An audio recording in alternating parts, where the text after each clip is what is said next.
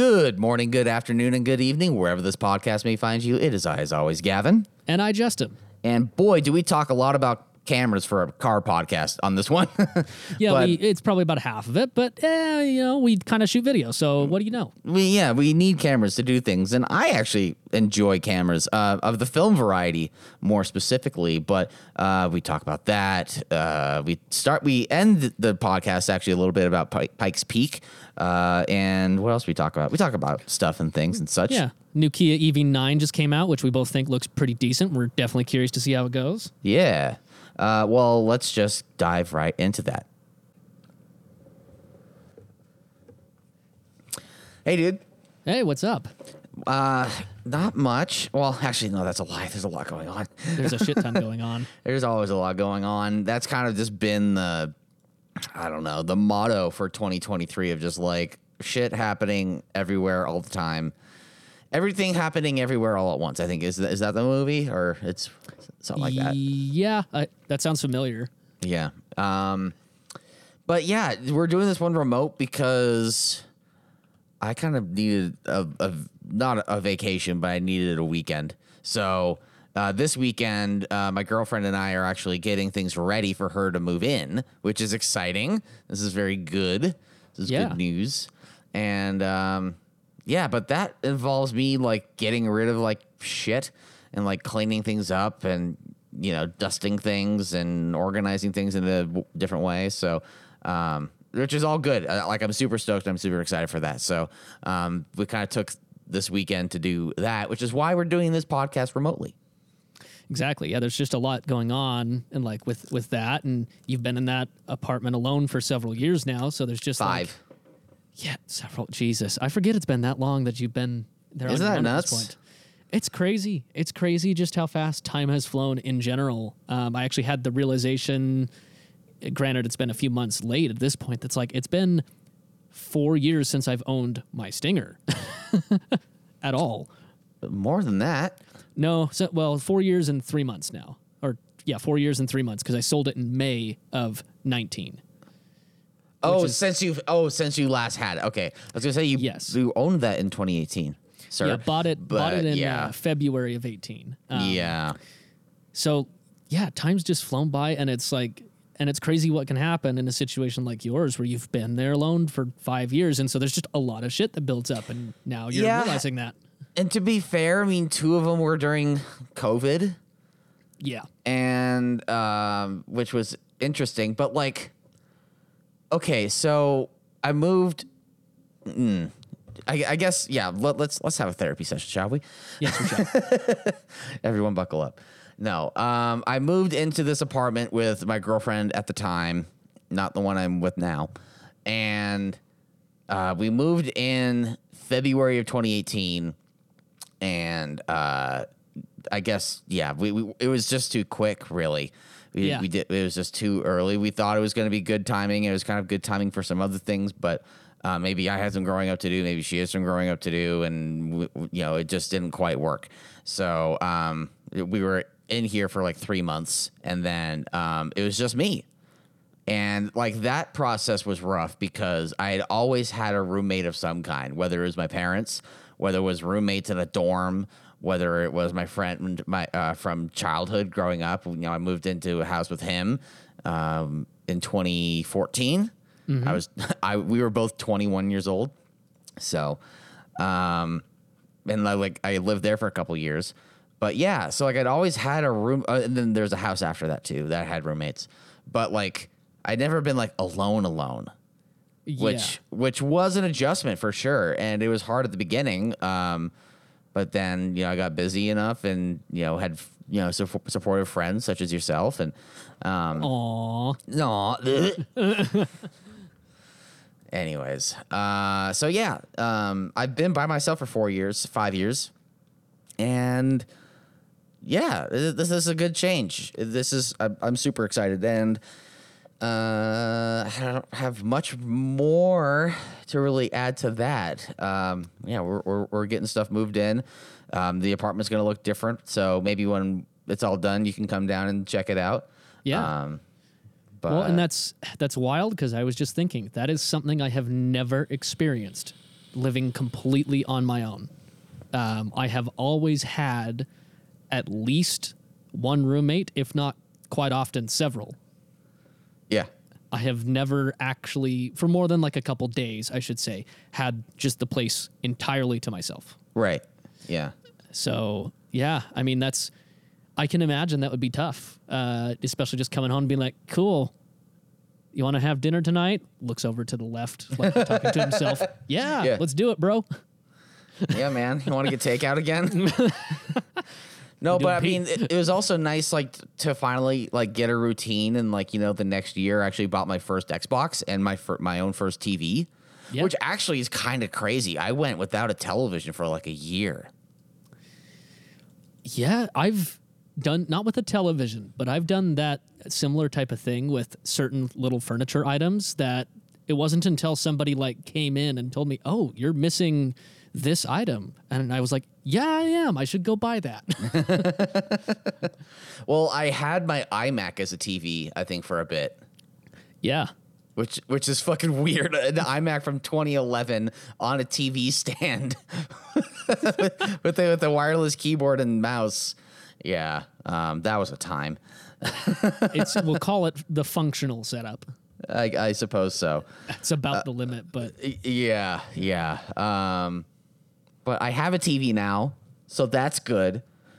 and an Xbox, which is good. Uh, but no, but like coming home and uh, I mean, w- fuck it, we'll just call this episode the, the therapy session if we want to make it all about me. Um, but like you know, in 2020 and in 2021, and I also did this in 2019 too. But um, like coming home, pop a drink, um, Yep. hop on Xbox, and just like you know, waste the night away, kind of. Um, and I'm really, really glad that I kind of got out of that, and um, you know, can lead a more productive life, and like have someone else included in that. You know, it's really awesome. yeah. No, it's it, it's a good change. Lots of change going on, as you mentioned at the beginning, but pretty much all of it is good change. Oh yeah, for sure. So, but I do have a truth bomb, or not a truth bomb, but like a little nugget of information to drop on you. Oh, We have a friend that may have just gotten his car that he's been waiting on for a long time. uh, that uh, this friend is not Coulter. No. Oh wait, is this? Um, I'm sorry. Is this? Uh, why am I spacing his fucking name right now? Carson. Carson. So I have a little backstory, and I'll even tell backstory for the viewers real quick. A Sure. year ago, at this point, uh, our friend Carson, that owned both the R32s we drove, dropped a deposit on a what was at the time 2022 Volvo V60 Recharge, which is the Polestar engineered car that is a plug-in hybrid. So it has 520 pound-feet of torque, can do about 50 miles, all electric. Um, kind of an interesting conglomeration of like a sporty plug-in hybrid wagon. Yeah. A couple weeks after that, they they needed to figure out if they could get a 22 still. They told him we can't get a 22 or a 23, so your car will actually be a 24 and won't actually get here till like uh, initially they said March of 2023. Right. Um, then that got pushed back to July. well, it's July. Well, it was supposed to be end of July, early August. And Okay. what happened was he got a call on Wednesday of this week, which would have been actually late June at that point. It would have been the 28th. Yeah. Um, saying, oh, by the way, your car just got here with no notice. He had no updates until that point at all. Yeah. It just showed up. Oh my god. And keep in mind, there's two things with this car. Volvo doesn't stock them. You have to custom order it. Um, They don't stock them anywhere, so that was always going to be the process, no matter what. Even if he was able to get a 22 back then, um, and he also custom ordered it because he wanted a specific color, um, which was here. I got the name right here. Um, and I'll get more to the color later because there's actually some really cool stuff about the color. Come on. Okay, computer's not working. Anyways, it's basically uh, a Nardo grayish color, but I wish Nardo gray was actually like this color where it actually has some flake and some life in it. It's not just a flat gray. It actually has uh, some depth to the paint. Well, that's good. Yeah, because Nardo Gray really is just fucking polished primer. It is. It really is. And having seen this car in person now, it's called Thunder Gray, is what they call it. And having seen it, having seen it in person now, I wish every Nardo Gray car was this color. I mean, I'm not really a fan of gray cars, period, except I own one. Ironic, yeah. but that that's my least favorite thing about the car. Yeah. Um, but okay, I mean, I mean, congratulations, uh, Carson. So the couple wild things uh, to kind of finish them out are these. So he was able to get all the paperwork finished, picked it up Thursday. He's going to have a couple things done to it before he really starts driving it. Namely, he's going to get PPF on it, like really get it protected because he wants Sure. to use the shit out of it. Well, and he, you know, where he, you know, uses it, it you know, uh, I mean, well, first of all, he lives in Utah. Um, he's left his old job where a, that car like that would have gotten fucking pitted like crazy. Yep. Um, but fuck yeah, good for him. Yeah, rad. Yeah, um, you know, so like they did do most things well. Like, so there was a markup, but it was actually more closer to the fact that he was custom ordering the car. That was the reason for the markup. Um, so, And that's more understandable. yeah. So I mean, it was four grand, but that was including like the deposit he put down. So he basically paid that up front, and it was well all out in the open. They they pulled no bullshit. Like Sure. everything was well known. So, like, considering modern standards, it was all in all a very good process. And actually, I found out something else crazy. He ended up paying a bit more on purpose to buy their extended warranty because Volvo just this year, and this is pretty cool to shout out, started offering an extended warranty that is unlimited miles, unlimited time on the car Holy shit. for only $900. Oh, that's so worth it. That's Yeah. so worth it. Yeah, so bumper to bumper, unlimited time, unlimited miles. So yeah, of course he dropped the money on that. That's like mind blowing. Oh yeah. So, but yeah, like it's really cool. He got it. Everything's there. Everything functions. Um, it is pretty cool that like it has as much power as it does and can still do 50 miles of all electric range. So he can do his commute to Salt Lake on all electric. That's Um, awesome. and, and then make it about halfway home before the engine has to kick in. Sure. Pretty wild. Um, but final note, they Does did he have design- to plug it in at home? Yeah, he can. Um, he actually has a 240 volt plug in his garage, which only takes a couple hours to charge it. Cool. Yeah, super cool. Um, final note though. So one thing that was really cool, it was really weird. He was supposed to get a 2024 model, but he got a 23, which was good because he got different wheels. But one of the cool features they updated for 23, it's not really a feature, it's literally just a uh, design choice. They replaced the regular leather gear shift knob with crystal. Oh yeah. So it actually looks real classy and uh, and it, it's pretty sweet. And it says some Swedish phrase on the inside. So like it's it's a really neat car. I'll, I'll be excited for you to check it out once you once the opportunity rolls around for you to do so. Because Yeah. I think the money spent on this car with the combination of how good Volvo's interiors are, what it can do both electrically as well as a decent amount of performance, and just the overall fit and finish of the package for 72 grand Yeah. is a hell of a value. Mm-hmm. Compared to other things you could buy for the same price, if you're looking for something that can kind of just do it all for a little bit more than like a fifty thousand dollar price, Yeah. so time will tell, but we'll have to see how it goes. But I was super like super happy that he was able to get it done because he he was worried like yeah I just left my job and now I'm, he was working with me now. Um, Yeah. he was a little worried that it wouldn't go through, but I was like nah. It'll be fine. I, I bought a new. Tr- I bought my truck when I was like didn't even have a business name and wasn't even employed, and they basically said state your income. Okay, which is which is a risk, by the way. It is. It was. It's not something I would recommend to somebody unless you know why you're doing it. Mm-hmm. So, anyways, so that was cool.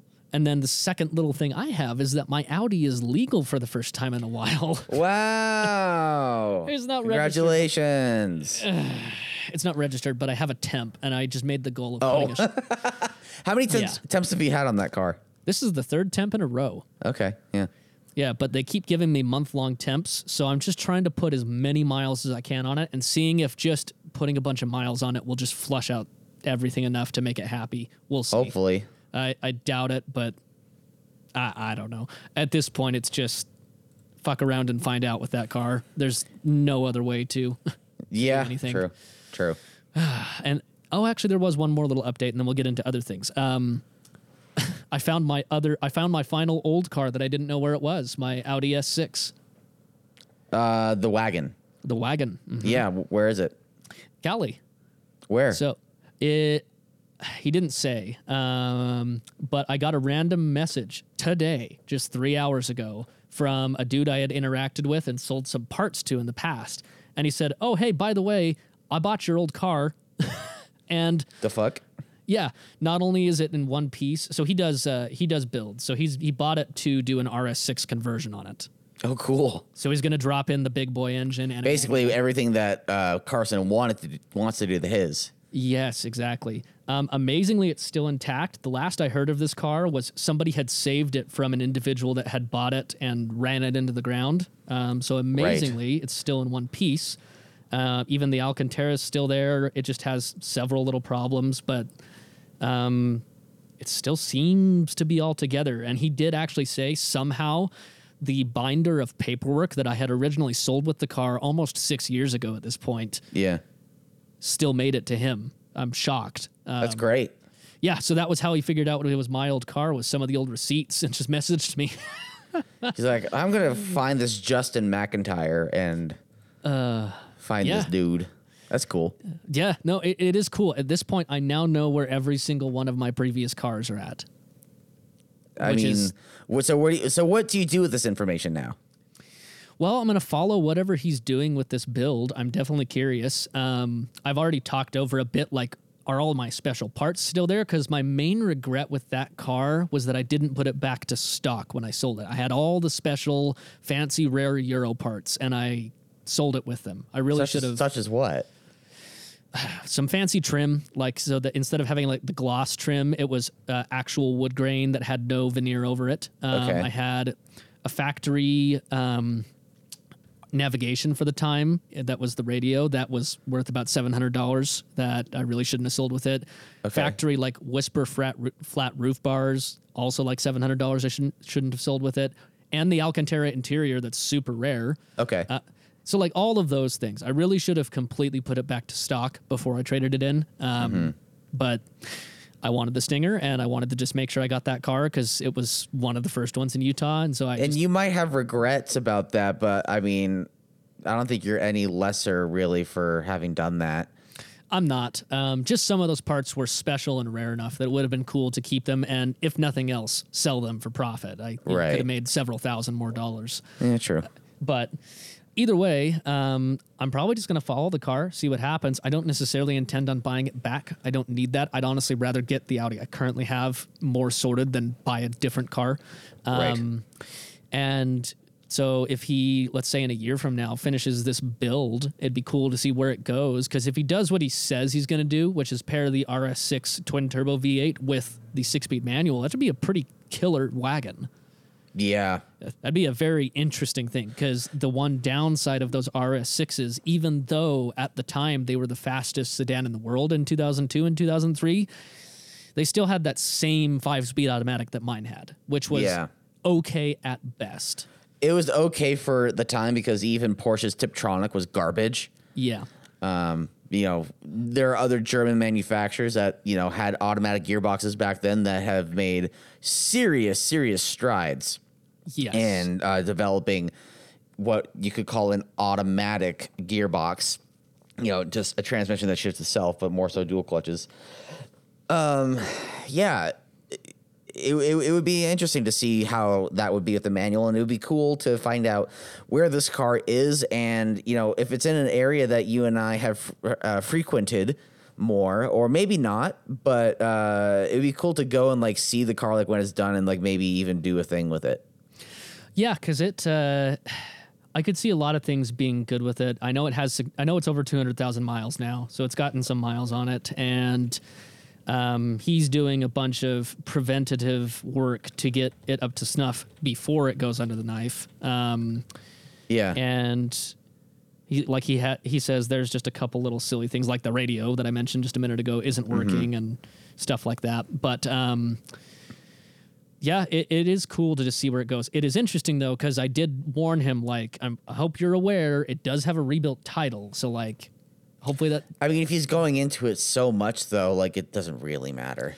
Yeah, he's just got to find the right buyer that doesn't care. Which, fortunately, making that much modifications, you're likely to find a buyer that doesn't care. if you're not even just transforming the car, but if if if it is a completely different fucking thing with a different engine, different transmission, different body, you know, the frame rails are straight.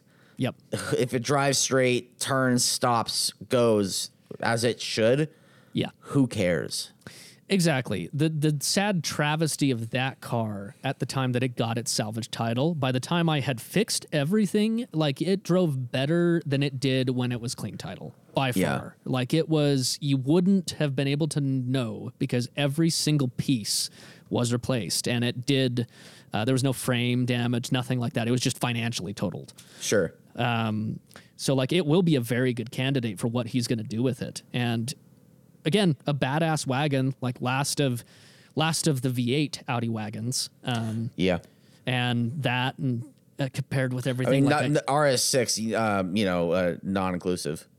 Yeah, uh, not the modern ones. Um, Yeah. the la- like they had the, a period where it went to V10 and then went back to V8 with the hot V on the Right. 4OTs. Right. So it'll be weird, but yeah, we'll have to see what happens with that. I'm super excited to see what goes on with it and just excited to find out finally where it was because I have been wondering for a time, along with the Stinger that I found out a few months ago where that was. Um, Yeah, where my, true. Where my S6 had gone. Because, yeah, I, I know where they all went at this point. Some of them have ended up in the trash heap, others are still, as far as I know, kicking, kicking around. Do you know where your old uh, 200 wagon is? That's the one I have a rough idea. I've just never been able to verify for the last few years. Um, it went to Michigan. Um, and he, I think the last communication I had with him directly was probably 2016. But So it's very likely he doesn't have it. I did have somebody that saw the wagon um, in, in an Audi 200 group. So I know it still exists in that area. It's just a question of who owns it and, you know, what's going on with it. Sure. Um, that so I do. That's the one now that's at the bottom of the totem pole on things I know at this point. Ah. And but everything else, I I basically know where it is or where it went now. Y- yeah.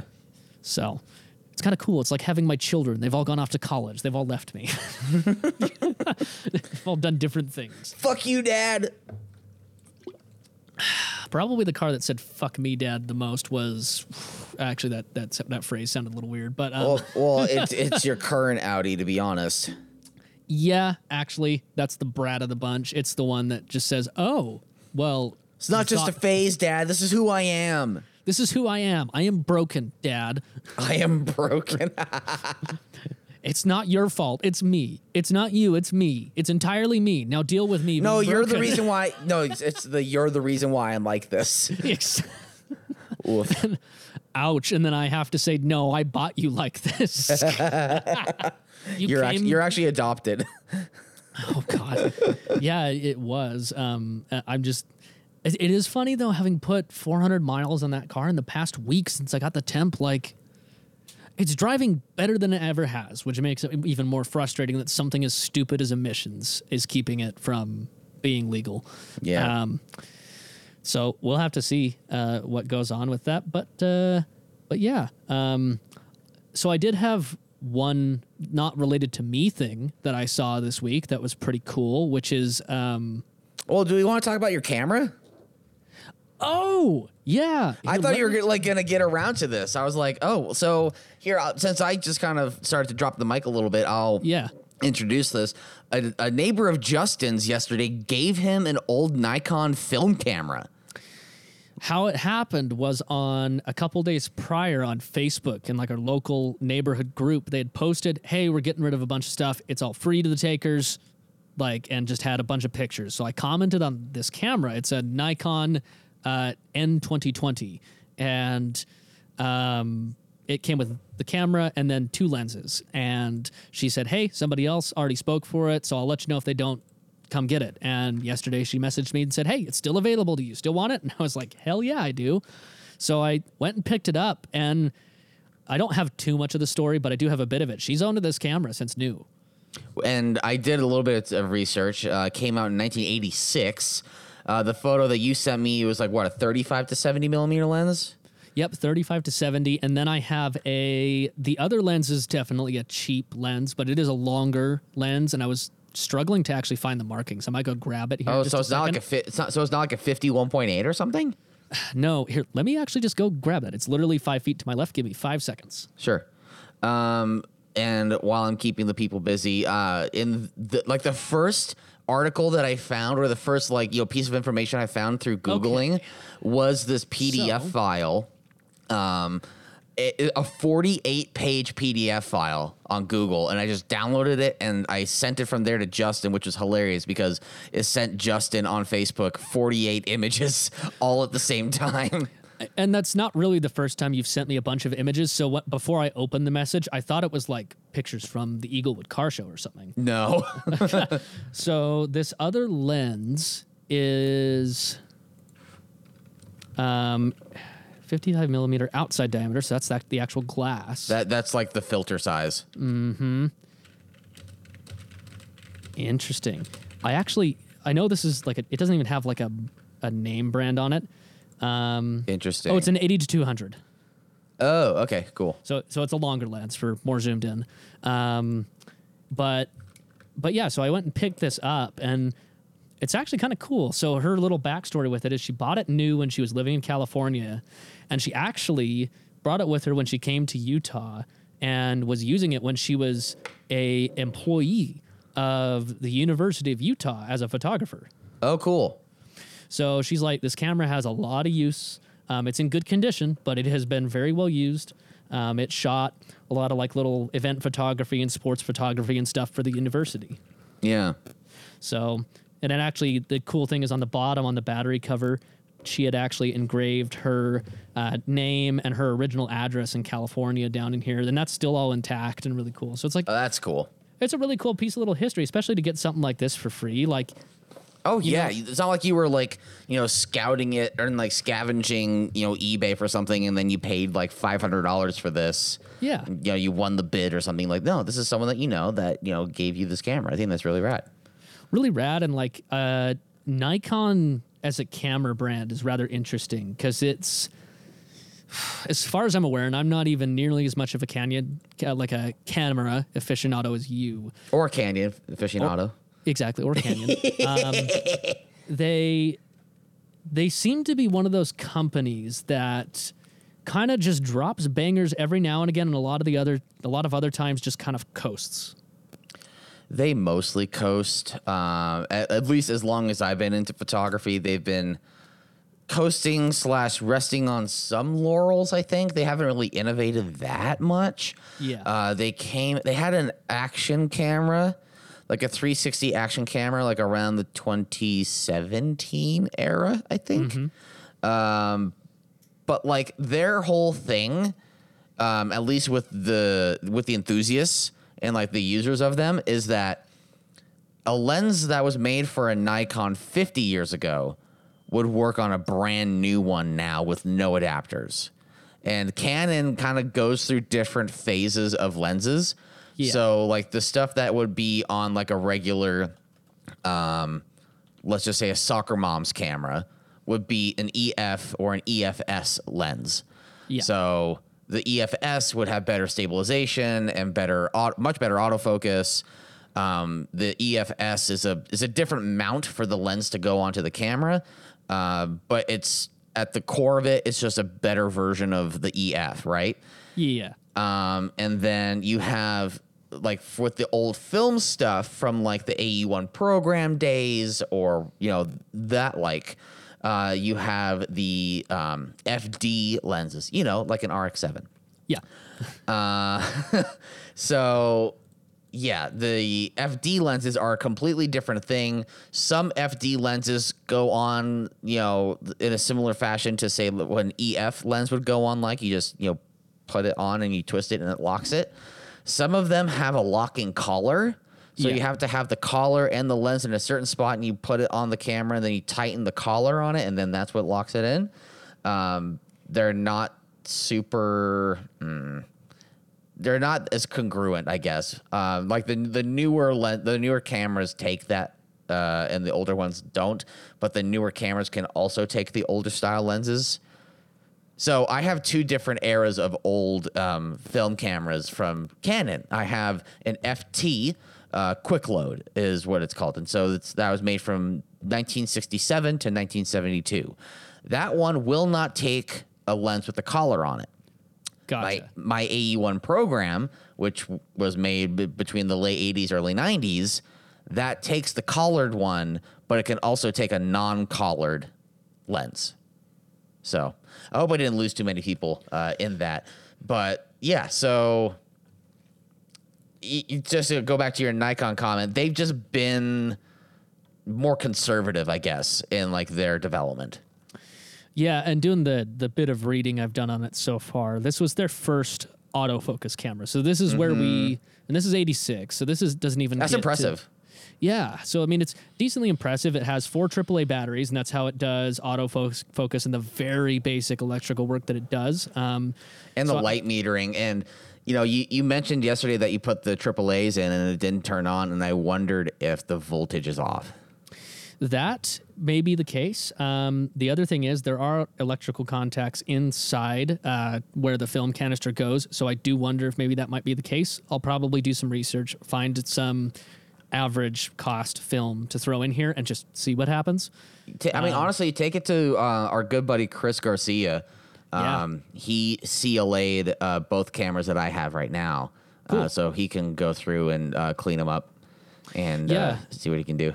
Because most of it seems to be in great condition. Both the lenses had caps, like everything's intact. So like the physical body's in fantastic. Is there any like fogging going on with the lenses? Like, are they like pretty clear? They're super clear. Like I can look through Okay. the viewfinder right now, and it looks crystal clear. Nice. So uh, I think it could be a cool little um, little piece, even if it's you know probably not something I'm going to use that often, but it is cool enough that I could definitely see myself breaking it out occasionally. Yeah. And um, yeah, I mean it's this is almost what I'd call a hybrid camera, where uh, it is that blend of like autofocus and old school manual film, um, which is similar to your Canon. Uh, to my Canon Rebel G for sure. Yeah. Um, except my Canon Rebel G is, you know, has the build of a more contemporary DSLR. Yeah. Um, you know, if someone didn't know any better looking at the front of the camera, you know, if I put if I stuck like a modern 24 to 70 on, which I can because it's still an EF mount. Yep. Um, it would look like a regular like, you know, soccer mom DSLR, but then when you look to the back, there's no screen. well, yeah. and there's and- a the same kind of like LED display on top where it shows how many pictures you have left. Um, you know where your metering is. Um, it shows where your ISO is reading at. Uh, because and that camera can read automatically what the ISO is because um, there is a DX um, is what they call a DX code that's on the actual can or canister of film that the camera can read. Gotcha. I think this may have a similar thing because I was reading through a bit of that manual Probably. you sent me, and it did say that it could detect uh, ISO film. Yeah. Um, But I actually just realized as well on this camera, I'm sending you a picture.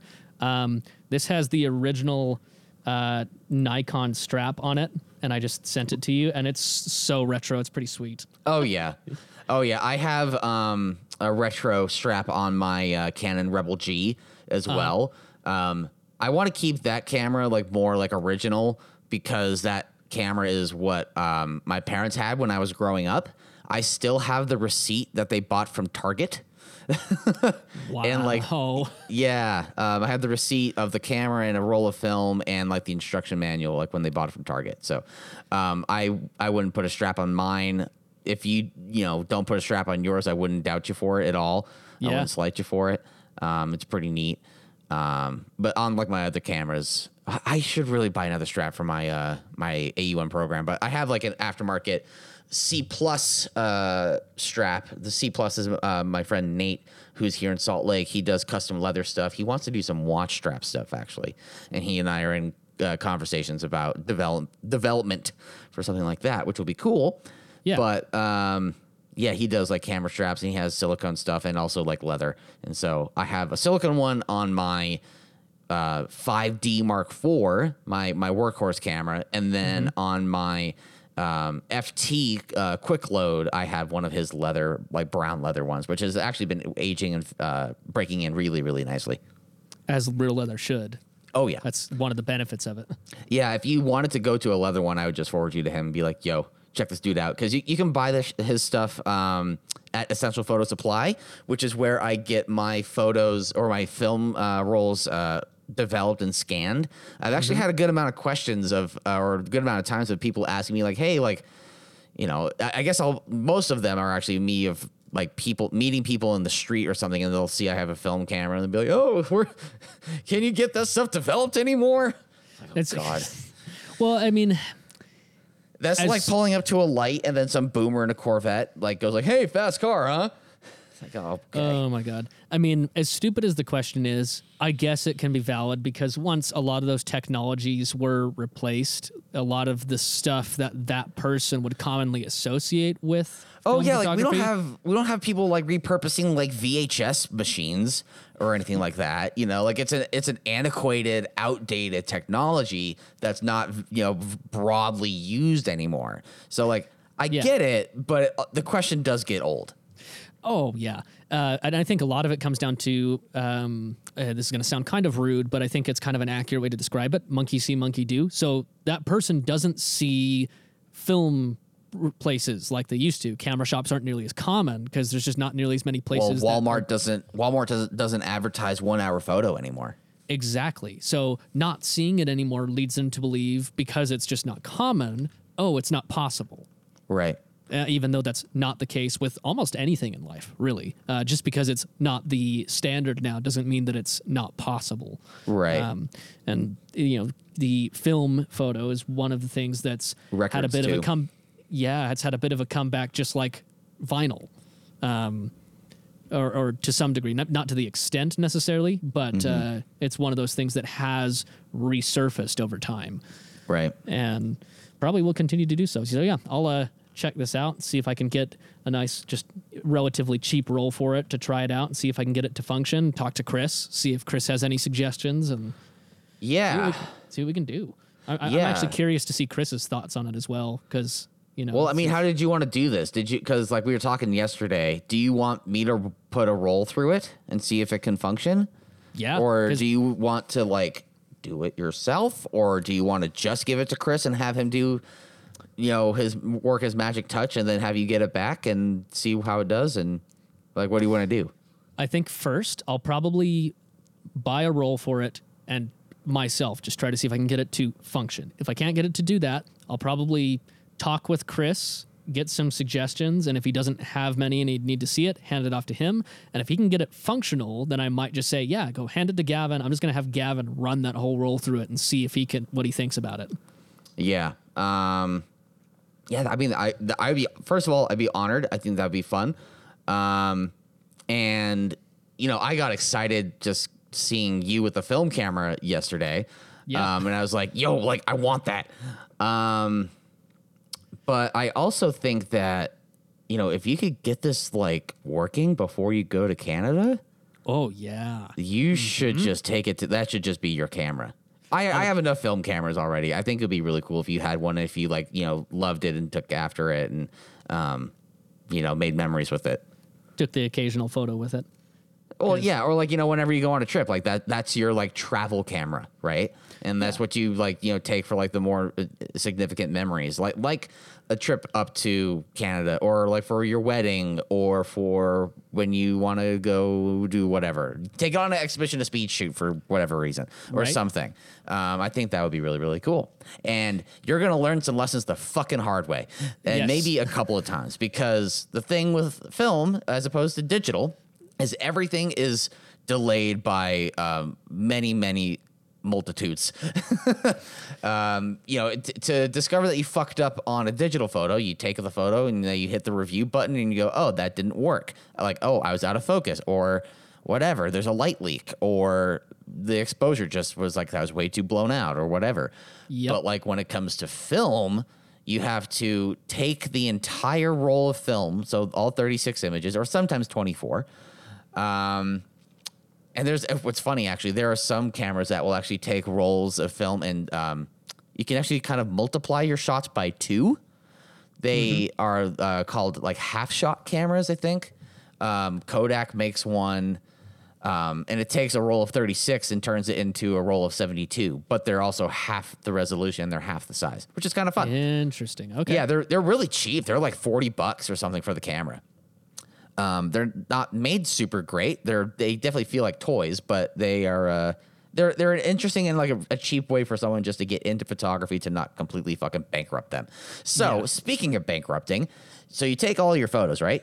Well, okay, you spend mm, between fifteen and twenty dollars per roll just to buy it, and then you take your photos, and then you take the the roll to someone to develop them, or you can develop it yourself. You can buy a kit for like three hundred bucks and then you develop it for like depending on the shop uh, essential photo i think they're like seven or eight bucks to develop it and then it's about the same to scan the photos and then Okay. they'll send you an email of uh, a dropbox folder and you can download them so per roll okay so we're talking like A uh, week?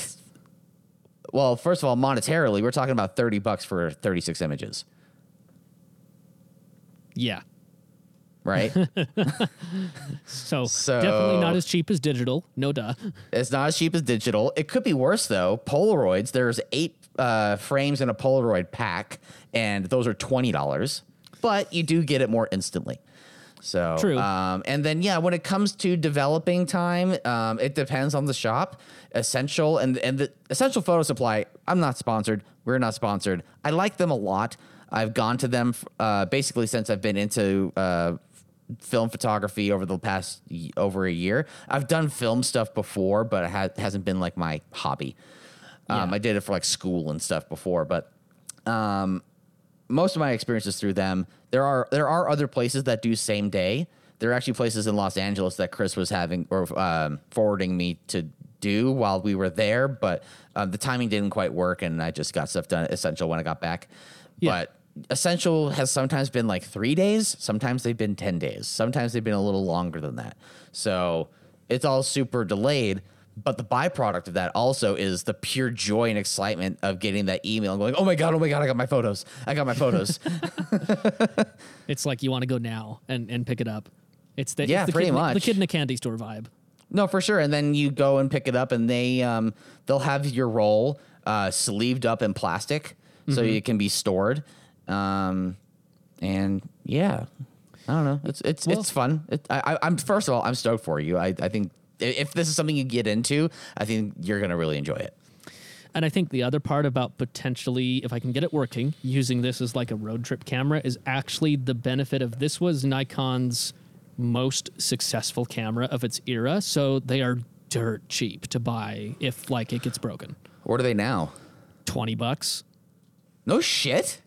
Yeah. So Really? I, uh, yeah. So I, I looked it up and I read a couple articles, and both of these articles said we highly recommend this as a film camera because it's comparable to Canon of the era with just a couple caveats of it being a Nikon and having some weirdness to it, but it is dirt cheap.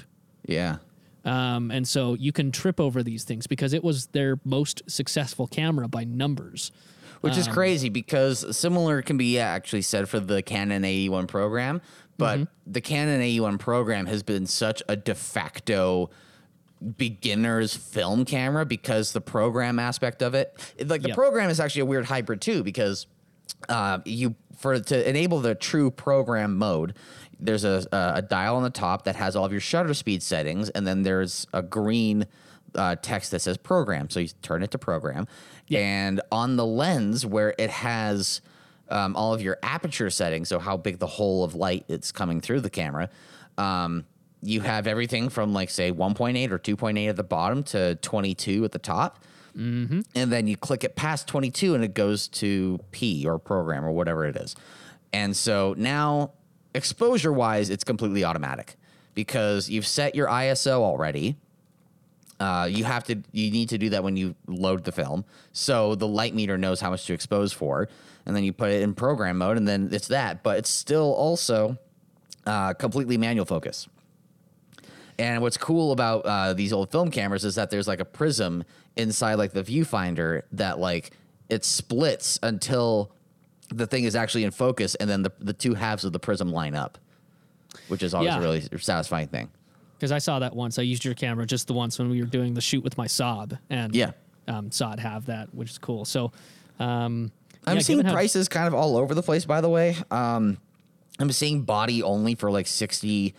Some uh, body with lens 35 to 70 for 44, but then I'm also seeing like a full kit with a 50 millimeter, 28 millimeter, and a 70 to 210 millimeter uh, for 140, uh, and a flash too.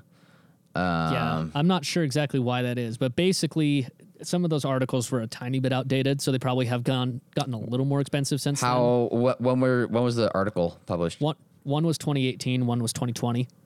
Yeah, 2020 would be more accurate, obviously, because it's a later date. But also, like since 2020, film prices and the film photo world has just exploded. Yes. So um, either way, still pretty cheap because your Canons still trade for generally around 100, 150, right? It depends. Um, the FT is in that 100 to 150 range. I got it from Chris for 100. Um, and that came with the 50 millimeter 1.8. Most of those cameras, like FTs and AE ones, they'll have like a 51.8. Yeah. Um, you actually have to find like a 28 millimeter or 24 or 35 or something like that. yeah.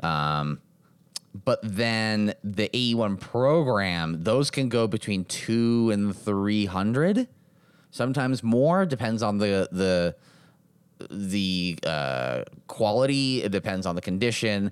I got mine for a fucking what I thought was a steal. I got mine for like 180. Yeah. It just so happened to be the same week that I bought my FT. Because Chris was like, "Hey, do you know anyone that wants an AE1 program?" I'm like, "Yeah, bitch, me." Me. what up? That's what that's the camera I actually wanted before I bought this other one. nice. I kind of had to do like the like the like the Rolex thing of like yeah you have to buy a bunch of other shit before you buy the one you actually want. No, um, so I got that, and the story behind that camera. It, it so it came in like this leather case that for me and my purposes that's just a collector piece. I'm not gonna actually use it. Yeah. Um, but it came with a, like this cool hard leather case, and then there's a sticky on it that said "property of Summit County." So me, Interesting. me being from Park City, and you know having that connection of Park City being in Summit County, um, apparently that was uh, property of like this the Summit County government. Um, I don't know if it's a police thing or whatever. Let me actually, it's in my bag. Hold on a sec. Gotcha.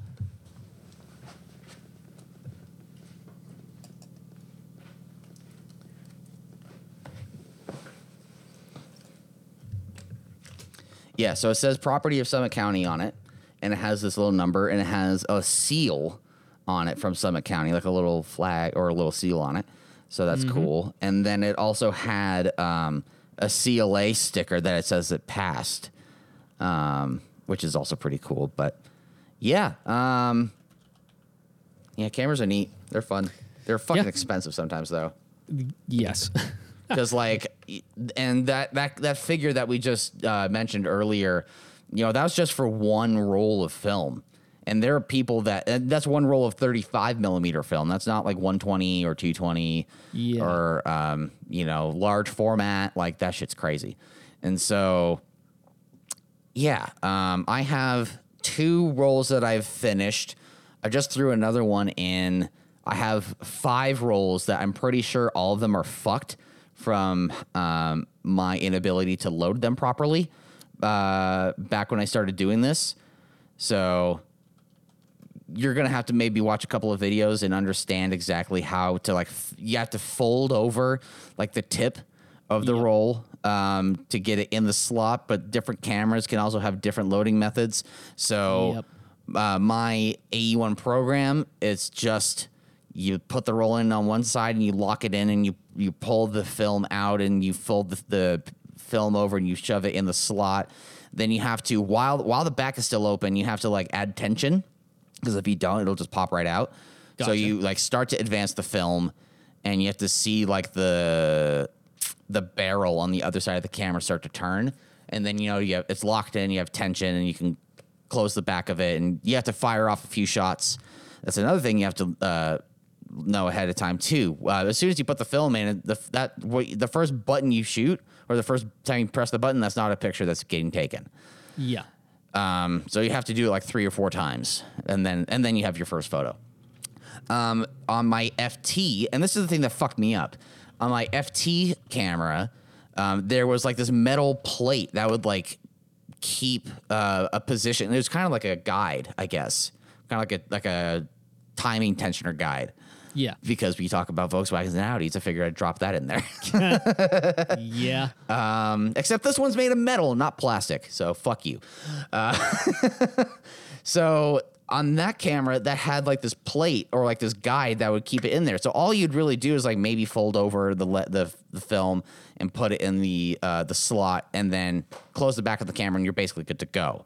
Yeah. But I since I started on that and then went to the program, like that fucked me up, and I burned like quite a few rolls of uh, film going through the AE1 program.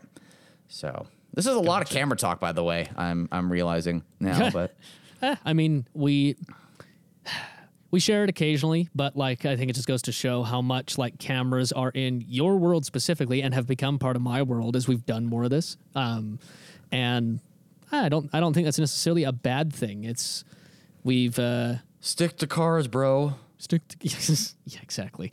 Um, but actually, I can circle it back around to cars because there's a car that got announced this week that I am curious to get your thoughts on what you think of it. I'm gonna get the Google machine going. I, I'm just gonna I'm sending you the link right now. On Oh, okay. Boom. Uh, oh, the EV9 Kia. First of all, that was a uh, internal server error that you sent me. Interesting. Um, yeah, but no, I, I saw uh, Hannah Elliott, who's a, a journalist and who's actually uh, dating Magnus Walker, of all people. Um, yeah, she uh, just did like an Instagram post like the other day of one. I am seriously curious to see one in person. I think I think it looks good. I think it looks really good. In fact, I think as Kia has continued to make its transition that we've talked about many times over the years since like 2010, Yeah. and now they're really, really hitting it hard with EVs. I think they have been knocking it out of the park with the designs. Yeah. Like this thing looks spectacular. I love like the almost uh the kind of Don't say it's Tron. Don't call it Tron. It's not Tron. No, they're like almost sort of alien esque like taillights where they're like these three bars. That It looks so the body and the lines or the uh, the brake lights and the tail lights uh, reflect this as well. It is such a sculpted body. It really looks like it was chiseled out of marble. exactly, and like I think that they have just and and Hyundai's done their own thing, done done really well. But I think Kia has nailed like this perfect blend of making the cars look different and unique and futuristic, but not making them look too outlandish. Yeah, um, they definitely have a. uh, They they definitely understand. Uh, what's the other? What's the word for holding back? Restraint. Restraint, yeah. They they definitely their their design definitely reflects restraint. Uh, ever since the Stinger came out, I think. Uh, the Stinger and Palisade, not Palisade, um, Telluride. Um, I'm I got I will say though I'm not loving the front. Um, yeah, I, I think I'll need to see one in person. I think it's a little interesting. Um, it It's just- interesting how it isn't inter- interesting. Yeah, it's not a lot going on. It's just kind of stacked up, and these the daytime running lights kind of continue and fade into the center of the grill. yeah, they seems. come more to- centered. Yeah. So like, but I love the rear. I love the interior. Looks somewhat similar to how the EV6 already is, which is great. That's actually um, I've sat in a couple of them. They I think again they knocked it out because they've also similar to the EV6. They haven't ditched all of like shortcut buttons, which is what's also been great about the functionality of the interiors. You can still do a one button shortcut to radio or whatever. Um, Also, I'm looking at an interior shot right now, and I do find it funny how the throttle pedal has a plus and the brake has a minus. I know. That's kind of Like- cheeky. the, the funny, cheeky little things they've been doing with stuff like this has been great because they haven't fallen down what I'm going to term the uh, BMW i problem, where the i series of cars is good, but they made them way too outlandish for the public to really grasp onto them too much. I'm starting to see more what it's the uh oh fuck The I'm- i7. the i7 is pretty bad. I'm seeing Mm-hmm. some i5s too. I'm trying to think. Um, Oh wait, no, I, I'm talking about SUVs actually, um, not cars. Gotcha. So they, I, I don't remember what their terms for those are. My my main uh, source for this theory was when the i3 came out. It still is like, oh my god, what is that? I don't Um, think it. I, I think that's going to age way way better than what they're putting out right now. The iX is what I was talking about. Yes, the iX is tragic. Not good. Um, so I think the I agree. I think the i3 um, will age better, and I've also driven several of those, and I actually liked the driving experience, and I don't hate the design as much as I used to. I think it is aging like slowly cured wine, um, but something Well, un- like unlike how the new, you know, four series, you know, i4 and uh, Oh. four series, and or the i7, those are going to age like um, uh, room temperature roast beef. Yes. I think the flies are going to come in. It's going to start to ferment a little bit. yeah, it's not gonna be great. No, um, I, I I look at something like this and what again both Kia and Hyundai have done, and I think they're doing, and it seems to be true because I see quite a few Kia and Hyundai EVs on the road. What the public needs to grasp onto the next step because it doesn't feel like you're completely relearning how to drive or what a car should look like. It feels like we're transitioning, which is what we need. Mm-hmm. And looking at this SUV with three rows, and it's got the cool features, kind of like the Carnival, where the center seats actually have reclining uh, recliners and those are I mean, what you call them captain's chairs, is what they mm. are. Mm-hmm, but they're just really nice captain's chairs that are heated and cooled. And it is an actual SUV that's all-wheel drive, can tow five thousand pounds. It has Somebody onboard. didn't do a good job photoshopping this though. Like I can see that the um and maybe this is because I'm doing more product photography now. Yeah. Um the foot like leg rest on the sh- the shot with the captain's chairs. I can see like little dirt spots. oh, on yeah, it. I see it. Funny. Guys, come on. Um, but what I think is really neat is that it does have actually eight inches of ground clearance, 5,000 pounds of towing. Like it's actually a usable SUV. Um, just a like a very micro version of the uh, um, what's it called? The uh, Lucid, not Lucid. Um, I forget the other brand, the other newer Rivian? EV brand, Rivian, the Yeah. R1S, like a very micro version of the R1S, kind of. We had one of those coming through uh, ESS recently.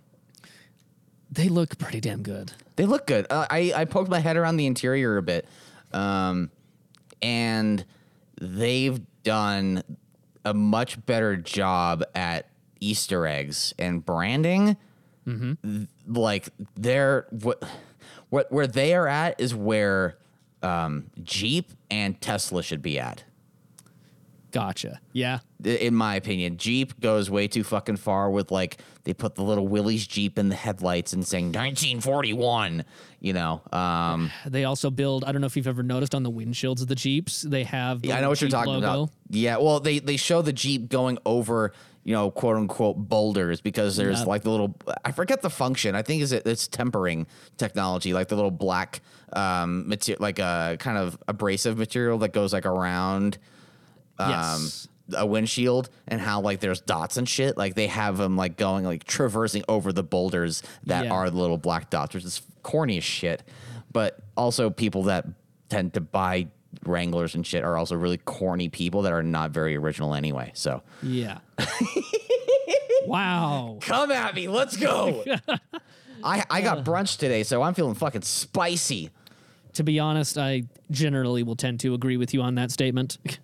Yeah. Well, I, I lived with one. I, I lived with a guy that that drove a Saturn Vue with a V6 and all-wheel drive, but it's a piece of. I mean, it's not a piece of shit because it broke all the time. It's just a piece of shit because it's put together really poorly and like shit plastics and it was ugly and. Ugh. So there's that. He had uh, a YJ Jeep, and he then bought an XJ Jeep as an overlanding vehicle. This is back in like 2016 Yeah. and um, at the time he was also the biggest fucking Tesla fanboy. Like before the Tesla stands were all over Twitter, I was fucking living with one for two years. So Ask me how I feel. Oh my goodness.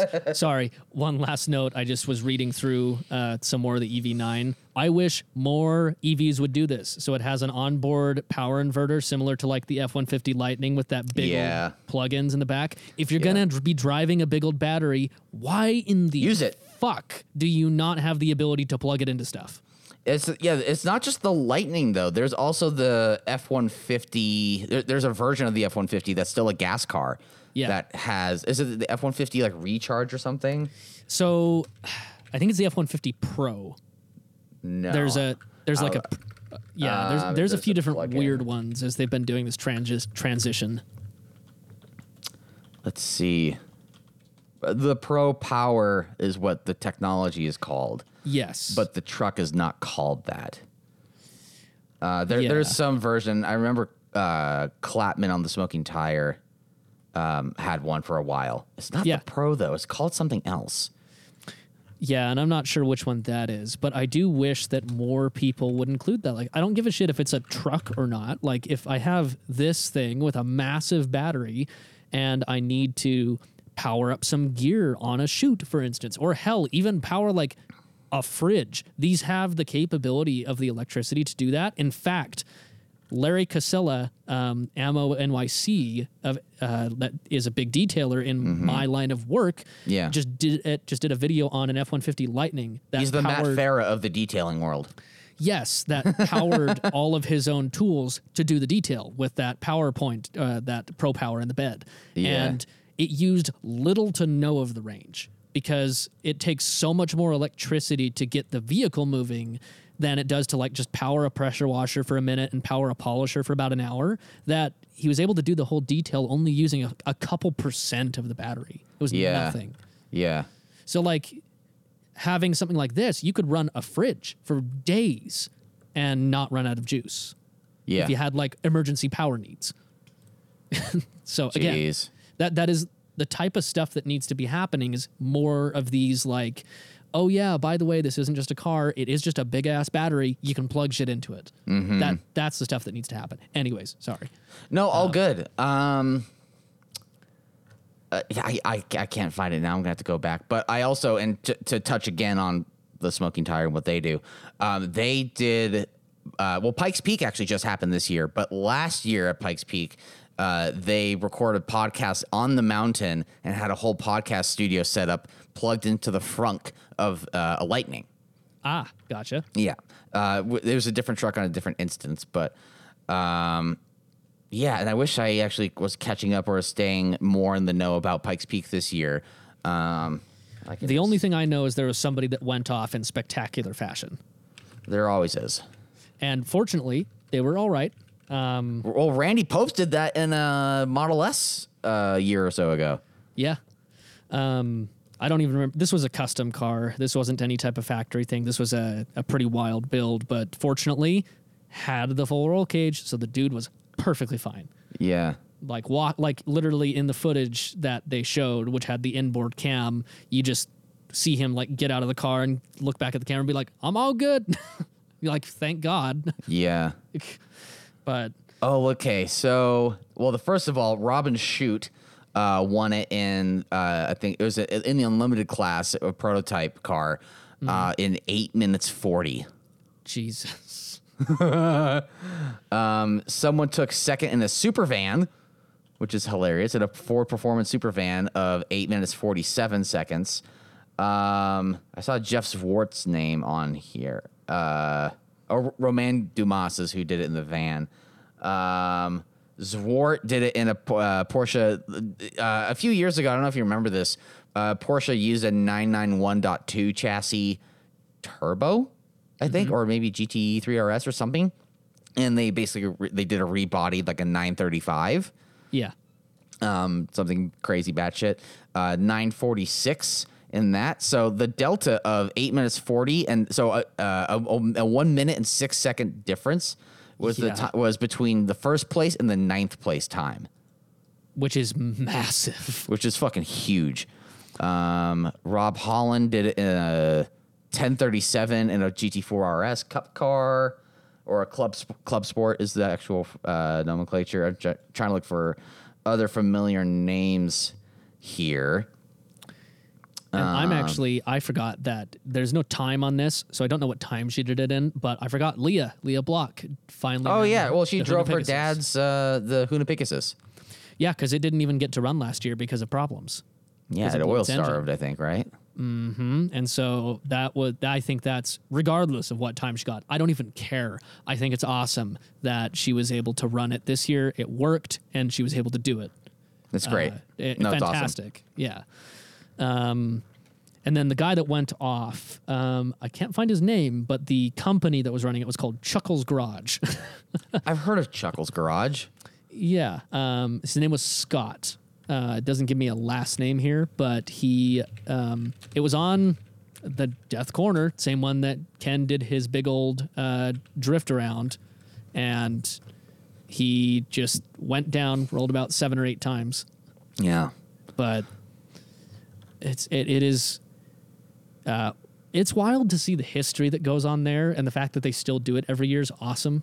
Um, Oh, yeah. and, and and it's all paved now, so like you can actually Well, do it in, in yeah. other things, which is kind of here or there. I think it was cool when it was dirt. Have Um, you seen the fucking uh like the drive-throughs or like the you know the uh, cor- like turn by turn explanation of that fucking road? Yes, It's insane. Um, I've seen some where you know a pro driver is just driving these people through at just the speed limit of the road, um, but the road being closed off, and so they're taking like the line, but they're driving it at the speed limit so they can talk and point and be like, okay, so this is where. You're coming up the hill here, and then you turn in here, and it's a fucking complete blind corner going uphill at like probably I don't know a 40 degree incline like around a blind corner to uh, left, and then to your right is just sheer cliff yeah, at, on a road that's like about as wide as for those that li- of us that live in Utah, East Canyon. yeah, yeah. Fucking nut. And people are going through there at triples and just praying for downforce. Yeah, and e- there's about six or seven sections that are just squiggles of hairpins, like combinations of just you're you're 180ing back and forth and back and forth as you're Yeah. just squiggling up the to the 14,000 foot uh, peak. It would be amazing if you know someone could experience that road, like you know someone in the public could experience that road, um, not locked down, just open but with no traffic. But that will literally never happen. Um, but it would be interesting to just experience that as just like an enthusiast that wants to drive their car on that road and not have you know 25 mile an hour traffic of looky loos. Um, it would be just- interesting to see that. I was just looking. The first Pikes Peak trophy was awarded in 1916, and the time was actually not as bad as I would have thought 20 minutes, 55 seconds. Yeah, it's pretty good. For 1916, that is moving. That uh, that is moving, and the first well, so this year was the hundred and first running of Pikes Peak. So Yeah. last year's the was the hundredth. Yeah. So I guess they've been doing it for hundred years or so. Yeah, that's that that is crazy though. To, like I, I can can you imagine the type of car back in 1916 to do that in 20 minutes 55 seconds? Like that's when everything was open cockpit, no safety whatsoever, massive engine strapped to the front of basically pizza cutters. Yeah, on dirt on dirt. Yeah, on dirt. Um probably with that crazy elevation increase, by the way. So it's not like they have like turbochargers to like you know help maintain the power. No, this is, he this is all NA shit.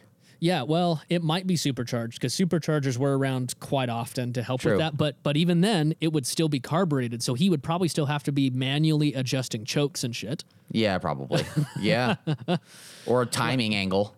or timing angle. Yeah, um, that yeah, that would be um, an experience of a lifetime. That if I had the opportunity to do it, I would do it once and say I am never doing it again. That that was the most terrifying thing I have ever done. Yeah. yeah oh my god. Um, anyways, but um, we're probably about due for time. Are we due for time? Yeah, we've been going for an hour and ten. Wow. I know we've been. You Uh, people we've been- still like us, all all twenty of you. Um, hats off to James K as always. Oh, Thanks, yeah. James, for always commenting on our podcast. Um, I never see them really in time, and the thing that sucks is we can't like respond to them. All we can do is publish comments.